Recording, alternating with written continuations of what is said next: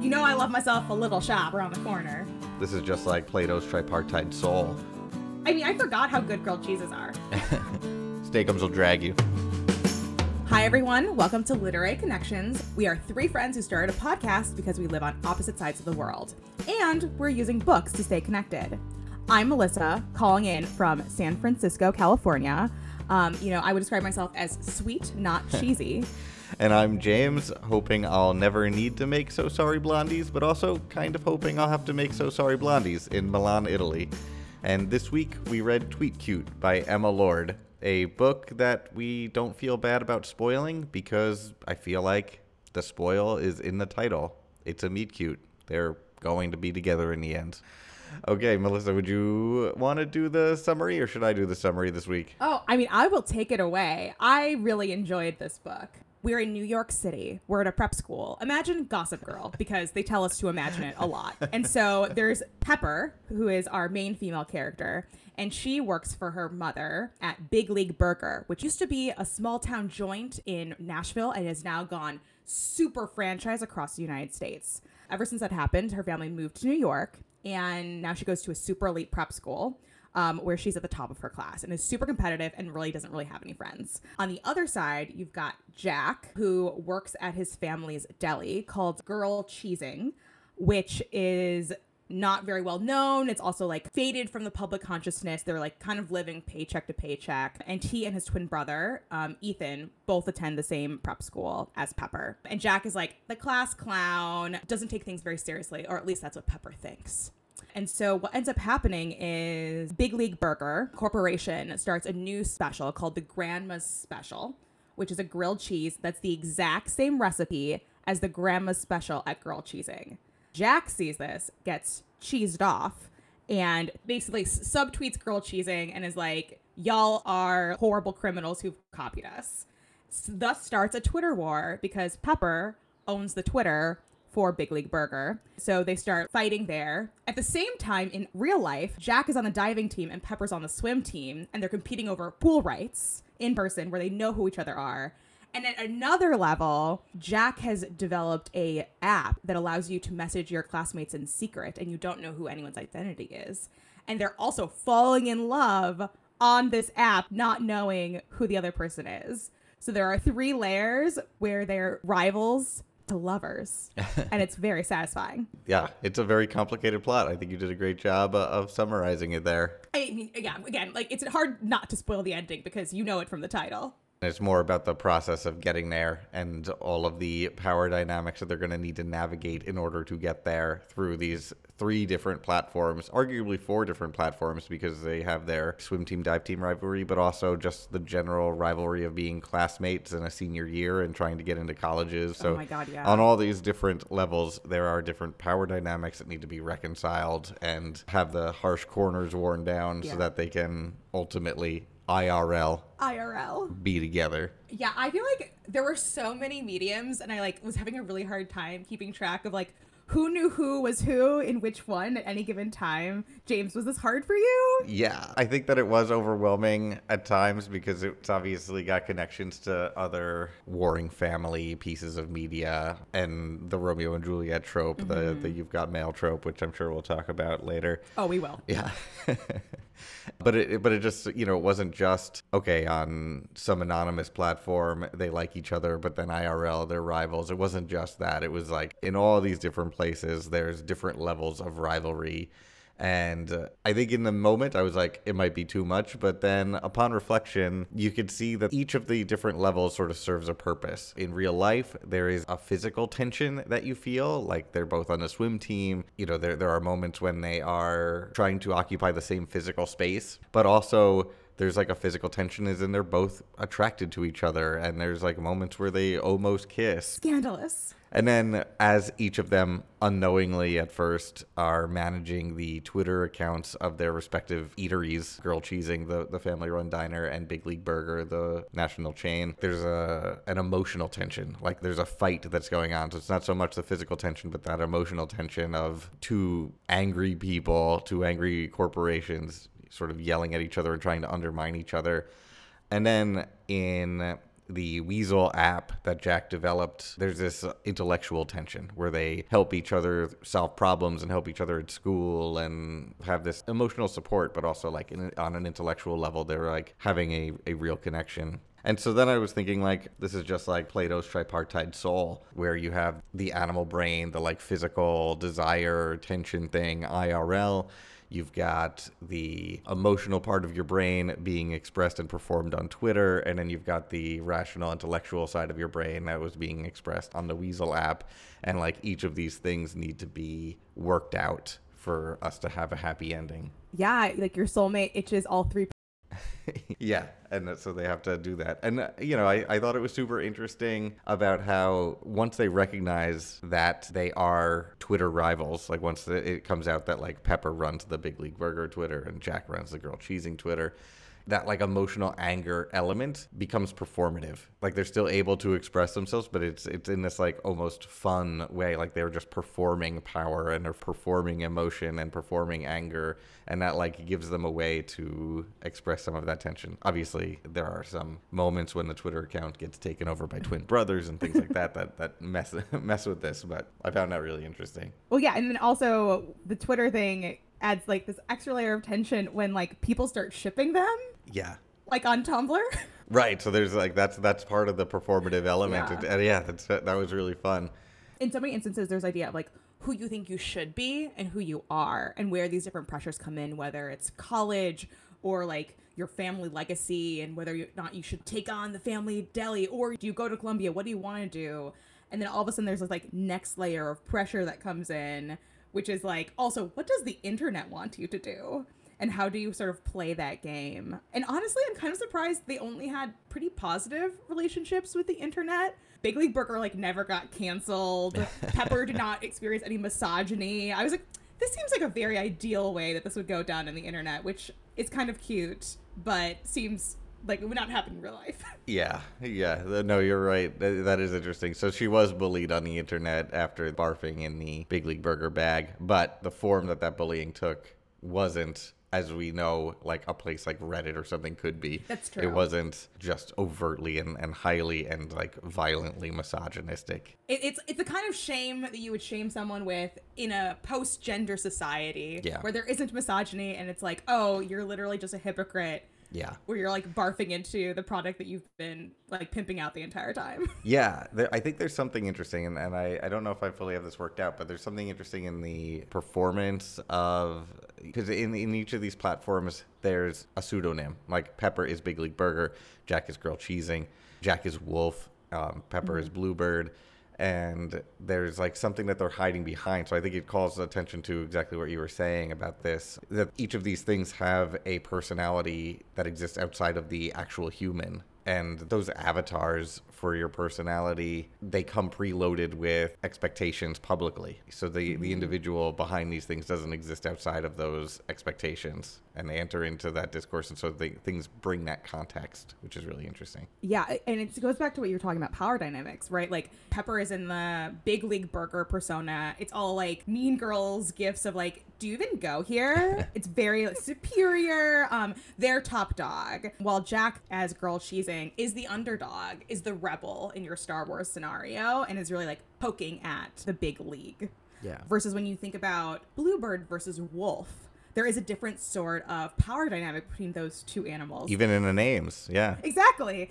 It like speaks to this level of vulnerability that they're able to show in that, especially like a bird being much more vulnerable and a wolf being a lot more confident and potentially being willing to put yourself out there a little bit more. And I think there's like this other layer when then they get to school, which are there's like those two layers of like the the swim team stuff as well as like the IRL stuff where so much of her identity within school and academics is her being separate from everyone else to like basically to be better than the competition. Mm-hmm. And he having this other idea of like, I don't want to be so close to my Troy Bolton of a brother. You don't even know that I'm like an amazing coder behind the scenes and I've created the thing that you are all on.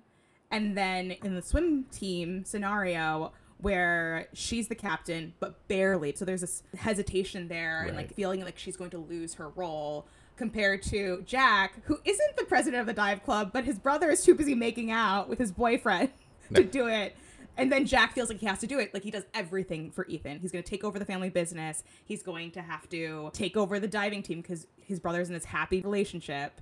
And then that different relationship of where they come in to negotiate that swim space. Yeah, and, and the other power dynamic inside the Weazel app is that Jack is the creator of it. Mm-hmm. And so the Weazel app is designed so that when you enter a private conversation with somebody at some random, unexpected time, it will just reveal your identities.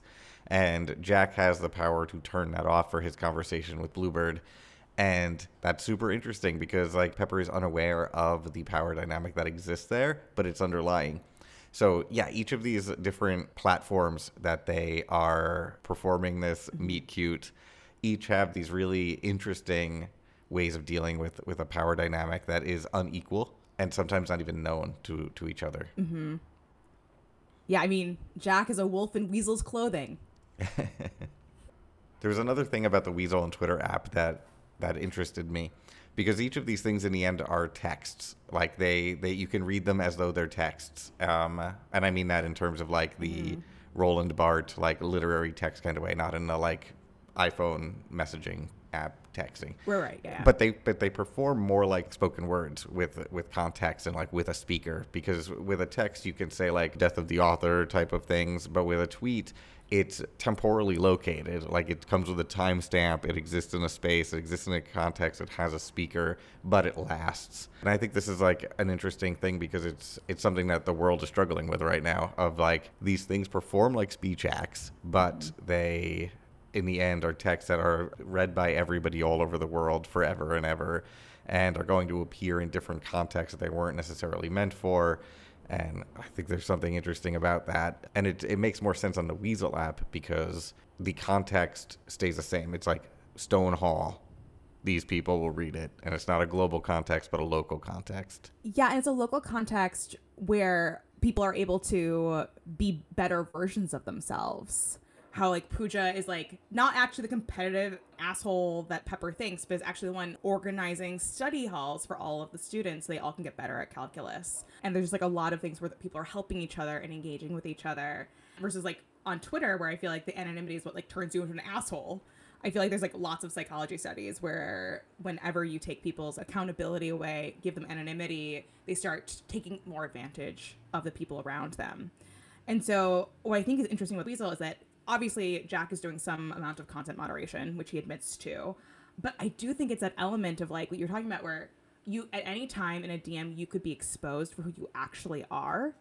And so it's this mix of anonymity allows you to be slightly different than yourself, but because you can be exposed at any time, it's a different version of yourself that is actually more willing to contribute to this community. on Weazel, they've got the pop goes the Weazel moment where their identities are are exposed, but also on Twitter, that same kind of thing happens just at a much larger scale because they are the people behind these corporate uh, uh, Twitter handles. However, um, when the Grubhub blog post is it Grubhub? BuzzFeed? Okay. When they come out with their expose about this issue, their real identities are exposed in the same way that Weasel would expose their identities, their true identities, and that's when the public starts shipping them. In addition to that, I think that Jack's moderation of the Weazel app is a super interesting thing to discuss um, because there is a sort of romanticization of the local and decentralized here, where if there's a community that's small enough, there can be a benevolent dictator that decides what is acceptable and what is not, and the community benefits from this kind of moderation. Like that, that's what this book uh, proposes. It's a philosophy that this book proposes. What do you think about that? just to, not to talk about like my own work, but I've been working a lot on content moderation within my own work and content moderation policies. And there are so many things that people would disagree about what counts as something that is inappropriate. Some things are very, very obvious, and you're like, "Oh, put it in your handbook. You know, you know it when you know it." It's very the mm-hmm. "I know pornography when I see it." Supreme Court's perspective on things, but in human interaction, it's so hard to especially online like especially like what is the context around what a conversation is for you to make a moderating decision especially between two different parties exactly what we're saying around con- um, just like the local context like you can do that if you know exactly what you're saying, the context. You know the context of the school, you know the power dynamics of the school.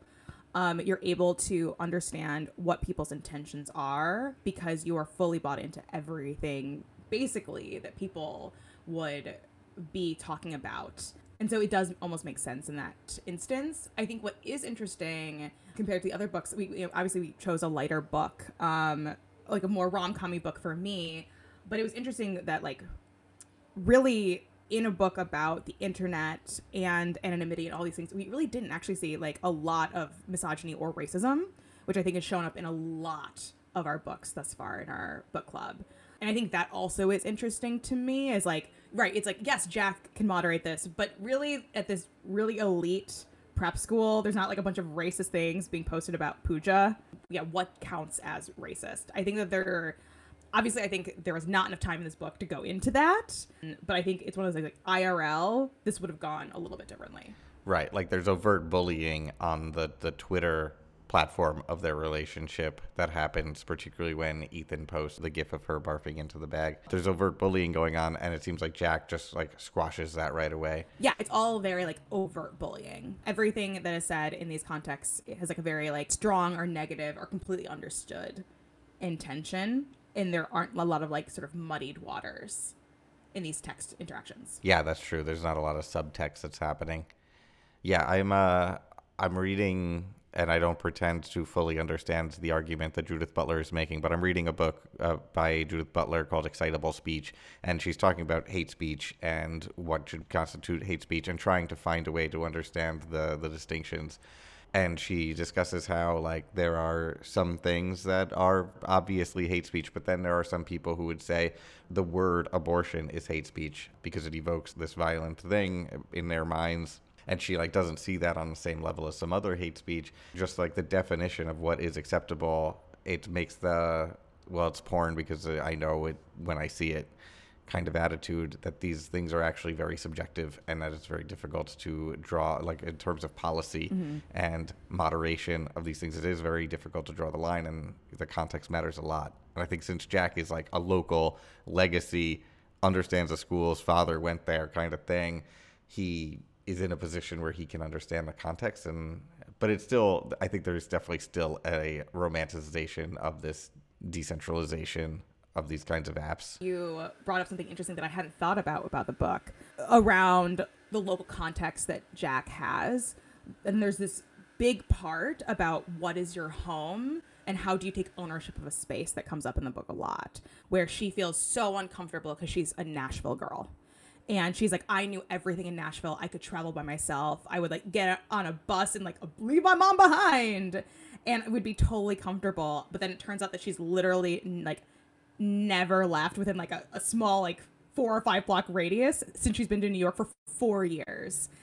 And jack is like such a new york legacy in every sense of the word and is able to take her to her college interview and help her get on the subway for the first time and that element of in all ways that mastery of the local that he is able to sort of display and sort of like give him that authority.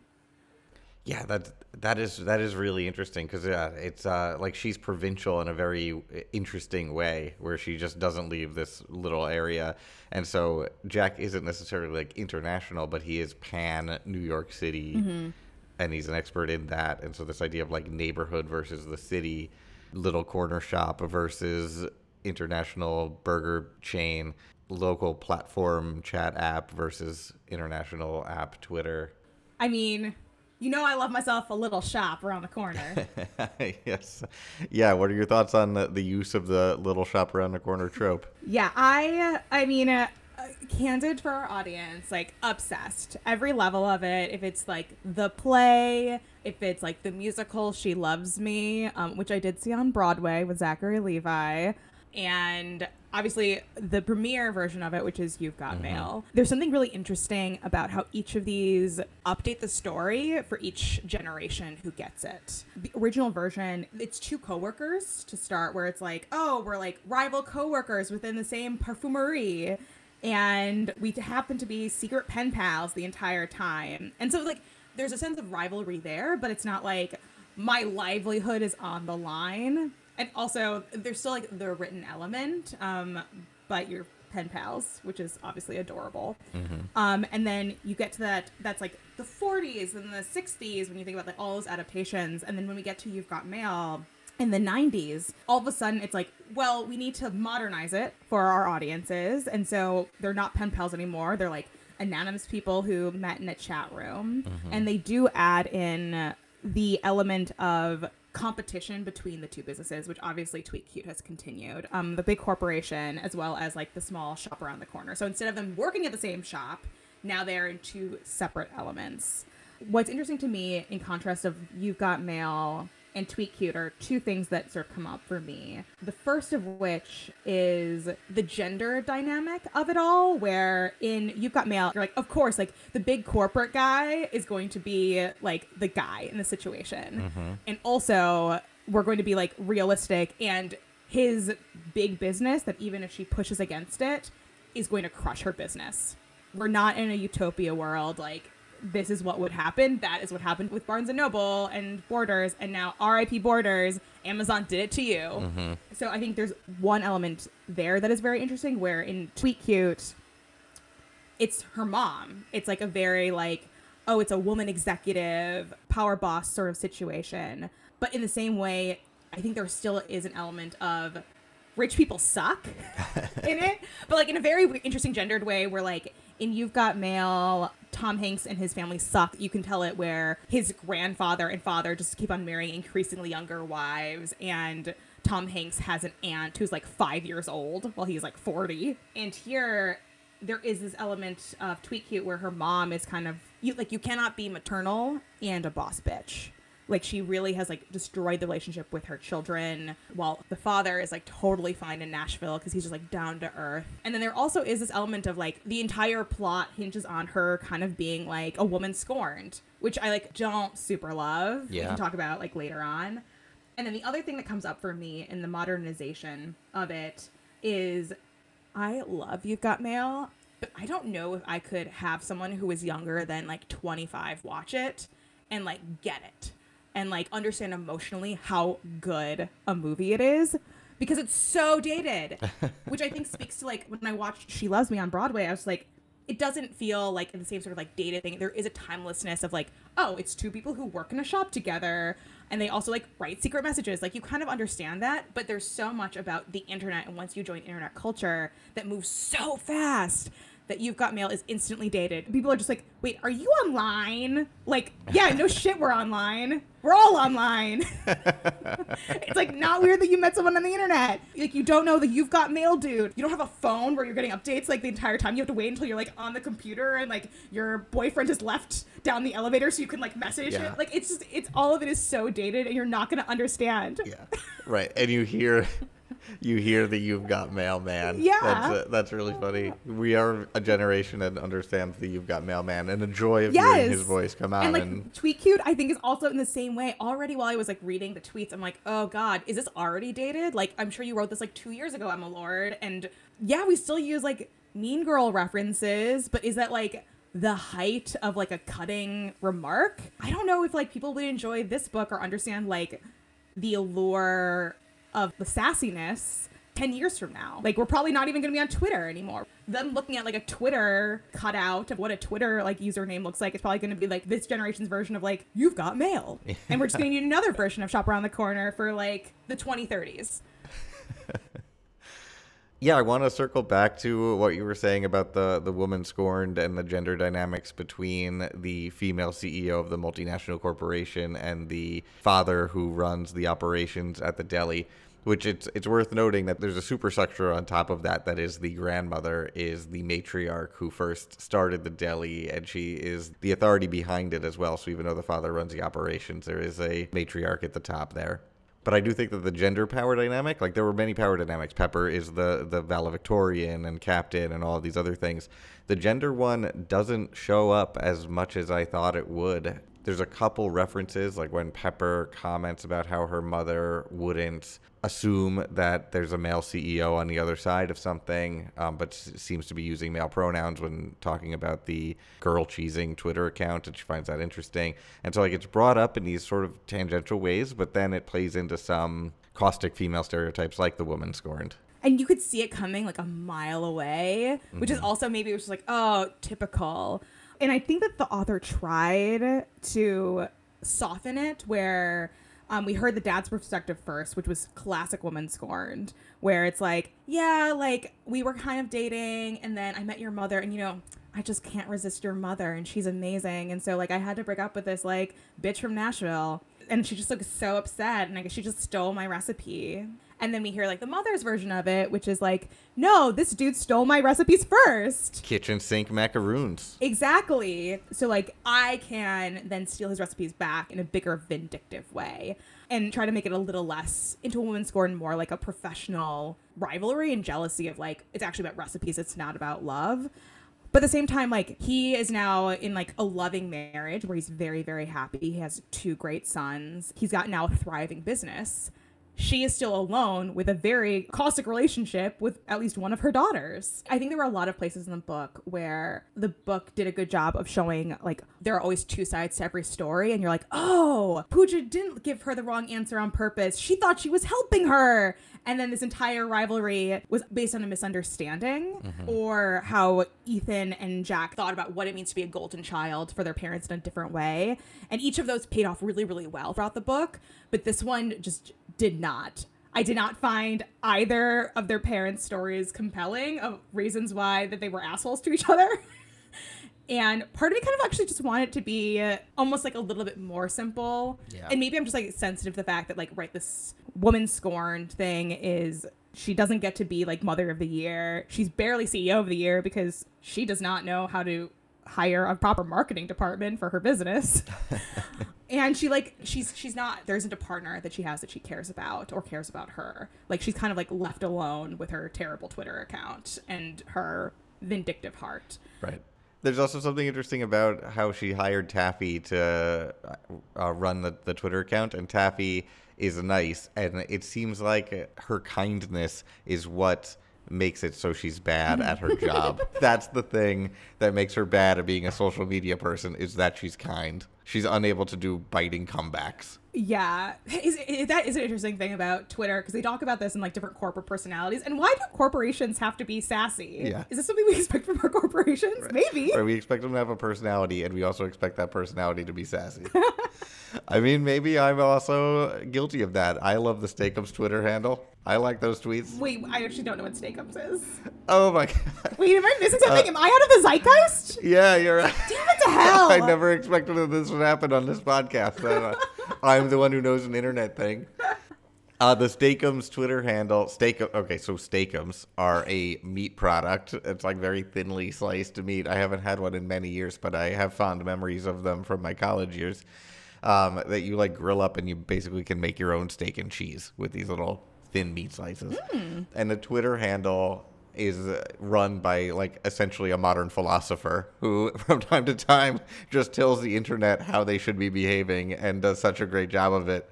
And they sign all their tweets "Steak 'em bless." I mean, if the meat's that good, maybe they have, you know, a place to stand on this, a moral stand, yeah, moral high ground here. Moral. Yeah. And every once in a while, somebody comes at them and is like, Steakums has a bunch of ingredients. It's like real meat is only one ingredient. And then Steakums will just like post a screenshot of their ingredient list and it's just steak. So pure. You can't come at Steakums. Don't go at No. Steakums. Steakums will drag you. Pepper gets dragged after the Ethan post. She gets grilled. And now a word from our sponsor, Steakum. I, yeah, I don't remember what we we're talking about. First, we were talking about Steakum. and why do corporations have to be sassy? KFC that only follows seven herbs. seven people named Herb. Oh, the Spice Girls. oh yeah. Right. Ah, so good. Okay, to, to, to move on from uh, from the Steakums issue, uh, Melissa, I know that you were on a synchronized swim team. So any of those pool class dynamics did they resonate with you? Oh, a thousand percent. Like, I feel like swimming is one of those sports where you have to share a pool. Like, there is a power dynamic there, and the school, to a certain extent, is telling you who they value the most based on how much pool time you get and when you're allowed to use the pool.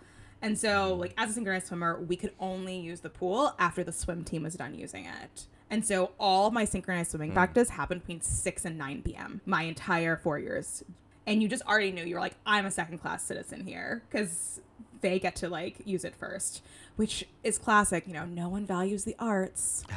it, there is like this element also of we ended up so my swim synchronized swim club no longer exists at my high school because what ended up coming in was water polo and water polo is a competitive sport people can get scholarships from it and so that even our time that was like the six to nine ended up getting taken over by water polo after i left my dad is a lawyer so like it was it my team existed until i graduated but after that it all became water polo. There's totally like a weird dynamic of like sharing these sorts of spaces that I totally get that I kind of wish I had had a meet cute with the captain of the swim team where I could have gotten us more time to practice. Also, they would do like the stupid thing where they'd throw ice in the water to like make it worse. and then you'd swim in like this ice. Oh my god, it was terrible. So the rivalry between teams that that's a real thing. Oh, it's it's definitely a real thing. Although I kind of really wish we had had a diving team. That would have been really really cool. Like our pool is indoors and with a low ceiling, so I don't think that would have been possible at my school. But I always think that like diving, particularly synchronized diving, is like the most impressive sport. So like mad respect for that, which I first fell in love with with the Mary Kate and Ashley classic Billboard Dad, as we all have watched. but yeah, it was interesting also the bringing it to the plot of like how scared she was of diving mm-hmm. or not diving even just like jumping off of a platform or a high dive that I thought was really interesting because I think there is an element of rivalry that comes from I am amazed and jealous of what you can do, which I am too afraid to do, which I'm sure at least like that existed for us with like with the swim team. They probably were not that amazed with what we were doing because they don't understand how hard it is. It's uh it's also a classic leap of faith trope that she mm-hmm. needs to literally take the dive um, and have faith that he's telling the truth and that they will be able to be comfortable around each other symbolically. James, have you jumped off of a high dive before? Yes, uh, when I was in soccer camp in my in my youth. After lunch, we could swim in the pool at the the camp location, and they had a high dive. And on the last day, they let people jump off of it with you know high supervision. Strong social pressure. There's strong social pressure to to do the jump in moments like that especially among male communities where it's like if you don't do it it's because of some deficiency in your bravery. So i have have you? Oh obviously basically i went to like summer camp and did like swim lessons every summer from like childhood until like high school and so every afternoon you go to the pool and there was this one pool that had this really like exclusive diving area that had like low dives, high dives, and then platforms. And there were three platforms one, two, and three. And so the whole thing is you want to get to the place where you're at least jumping off of three. You're probably not diving, but like there's such cred that you get for like getting to number three and jumping off of it. And so, so much of like my childhood was getting brave enough to get off of number three which I of course did. It was terrifying. There were many times I went up to three and I climbed down oh. and like went to one because like I feel like one was barely more than the high dive. High dive was like kind of scary, still close enough. I was able to get from like diving on the low dive to diving on the high dive. I never got to diving off of a platform. Oh no, I would have never dive, took a dive off of the platform. That is, I definitely would have over rotated. Yeah, it was very fun to like see people in like that scenario. I also can't explain why it's scary to jump off of those. I saw people do it all the time. I myself had like jumped off of like one and two. Like the worst thing that's gonna happen is you're gonna have a really terrible belly flop and it's gonna like hurt like the dickens. But like you're gonna survive. And so what is so scary about it? And then when you do it, it's exhilarating because like you can't get off. You just you're going to go down. No one's gonna save you. Exhilarating like young love in Tweet Cute. Exactly. It's a good objective correlative. There's the, the, emotional weight associated with jumping off of that platform and the emotional weight associated with your first monogamous relationship or your first just like I'm excited ab- about this boy or girl that you're about to enter into a relationship with. Yeah. And I feel like that level of uncertainty, because I feel like when you jump off the third platform, mm-hmm. you're like falling, and you have this idea of what it's supposed to be like. You're gonna fall and you're gonna hit the water And so then you start falling for a period of time and you're like, I feel like I should have hit the water by now. and Yeah. you haven't. And you're like stomach twists. And you're like, how much Yeah. more until I hit the water? And right. You're aware of the fall. you're aware of the fall. And yeah, there is that element of, I think I know how this is supposed to go. I think I know what's happening in the scenario. Mm-hmm. But until you hit the water, it's not even real yet. Hearing you talk about the shared space of the pool made me also think about how this book did, I think, a pretty good job of treating the internet as a third space. Like the, I, I believe that's the term for it in like sociology or anthropology. Um, these idea of like coffee shops as third spaces. Again, the the comparison between the digital world of Weazel and Twitter and the physical world of Big League Burger and Girl Cheesing. Like the idea of a third space is explored in both of those, where Girl Cheesing Deli, when it's described, is there's people helping each other with homework. Everybody knows each other's names. It's a community that gives each other the benefit of the doubt and like assumes good intent with everybody that's that's in the community. Whereas Pepper throughout the book laments the fact that Big League Burger no longer feels like that, and it's all of a sudden an impersonal, disconnected community. That that is just like a result of scale. It's the same with Weazel, where everybody's helping each other with homework. They're talking about the the schedule and giving each other emotional support or whatever. And on Twitter, they're bullying each other. And so, like with scale, the third space becomes inhospitable, which again I think is a, a romanticization of the local that appears in the book. I have thought about this in general, like as a concept where when you want people to solve problems, when you want people to invest in solutions that benefit people as much as possible, people at the local level are often the best suited to do that. And as you see in the book with like Weazel and the study groups and all of that. And what is good about scale, what is good about sort of like being really, really big is optimizing. Like when I think about like me getting my vaccine, it was like in an assembly line. I was like, oh man, like Eli Whitney would love to be here. Like they would be so proud. We've gotten so far. It's basically just like vaccine lines and like Disney World. And so I think like there's this element of like when you're at a larger scale, you can optimize efficiency and like make things happen faster. I think it's a classic equality versus equity question. Like the local is best at coming up with equitable solutions where you're giving people exactly what they need given their unique circumstances and uh, unique variables. When you try to think about like how am I going to help a lot of people all at once, it's very hard to do it equitably because there are so many unique circumstances that you would have to control for and know about, which you are never going to mm-hmm. know if you're not in each of those local contexts. So what you need to optimize for is equality. Yeah, that's a really good. I just found that really interesting in how this book just assumed that the digital world is a place that we live, and it treated the digital spaces in the same way that it treated the physical spaces. And I think actually it did a pretty good job of calling attention to that very explicitly, and that the way those two things are described is really similar. And in doing so, it sort of like points away almost towards these kinds of questions of equality versus equity. Well, they're not supposed to be like the great normalizer, right? It's like putting us all on the same level, potentially. I feel like, though, what the internet mostly actually exists for is not for me to communicate with other people, but to just like look at delicious, amazing things that I want to eat. And I feel like the book definitely helped with this. Yes. I was wishing I wasn't on a diet for most of the book because I wanted to make the So Sorry Blondies, as I said in my intro, and the grilled cheese. The grilled cheese just sounded delicious. Oh, I mean, I definitely made a grilled cheese um, that I am eating on this podcast. I'm calling it my hammy jammy sammy Nice. because it's got ham, jam, And- and it's a sam. The the making a podcast hammy jammy Sammy. It's pretty good. I, I mean, I forgot how good grilled cheeses are. it's a classic. But now I'm also jealous that you two made the So Sorry Blondies. We did. What did you use? Any mix-ins? Was it brown butter? Tell me It was everything. uh, so in in the book it's described that Pepper's sister likes it when they put in extra peanut butter, and I also like it when they put in extra peanut butter.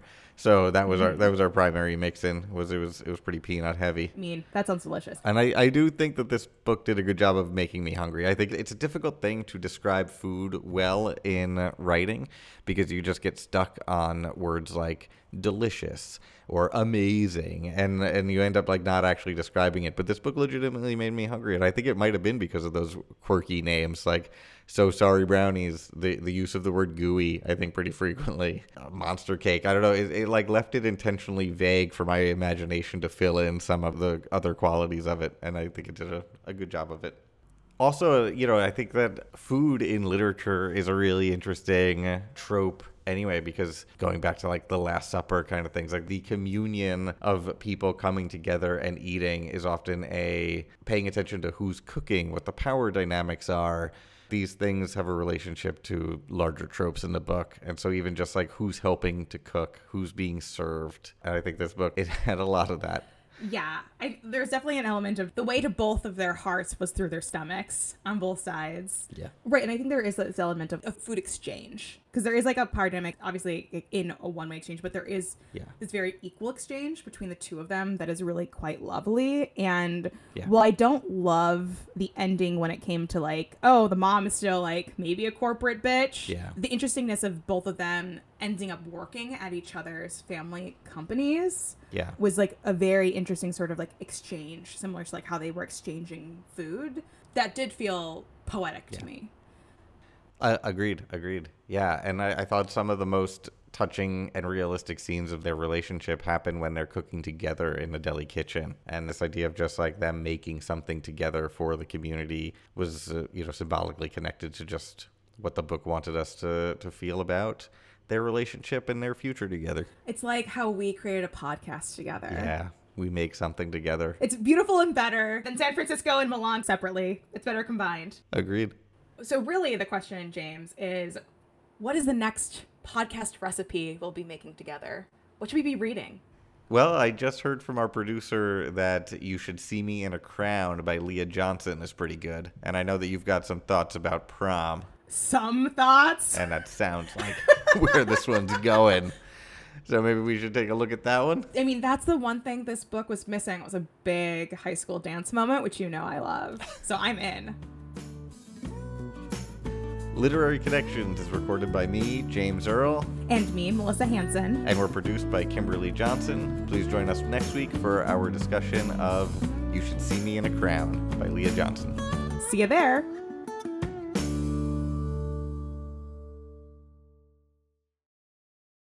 Melissa, I know you were you were part of a water polo team in high school. no, I was not part of a water polo No? team.